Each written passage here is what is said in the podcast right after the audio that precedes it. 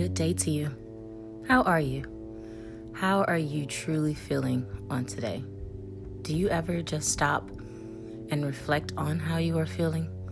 Focus on your breath and actually determine, hmm, I don't feel that great today. Or, I'm amazing. You ask people all the time, I know we say it in passing, oh, how are you today? But do we really stop and listen when that person is telling us, or to their body movements, their facial expressions?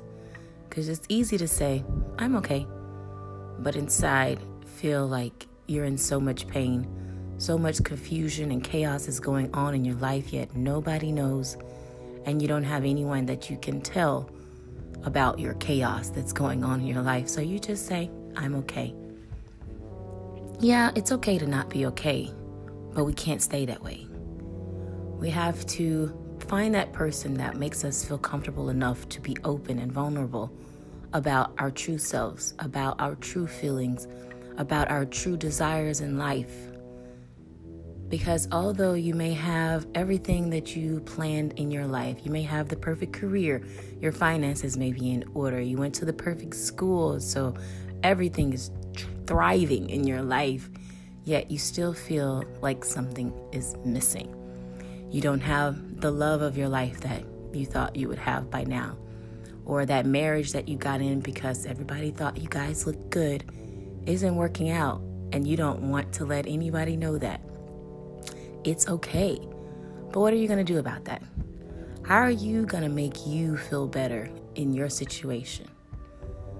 So I say, stop, take a moment, reflect on the things, the people, the situations in your life, and determine if they're good for you or if they need to be let go.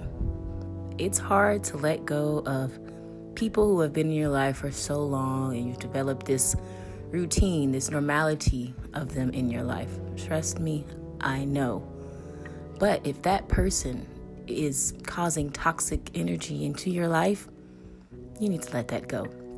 If that job, that career that you chose, is stressing you out every day, you come home tired, depressed, stressed, you need to let that go.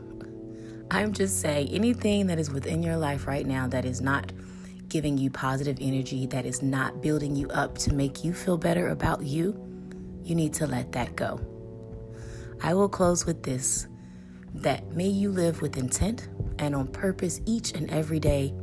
Know that you are loved, you are loved, you are worthy, you are enough, you are abundant, you are capable of doing so many amazing things. You are capable of letting go of those toxic people, situations, and energies in your life. And you are capable of loving you. So remember to do that first.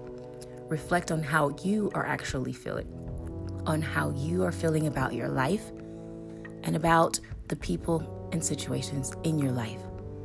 So know you first before you try to allow other people to know you. I love you. Peace.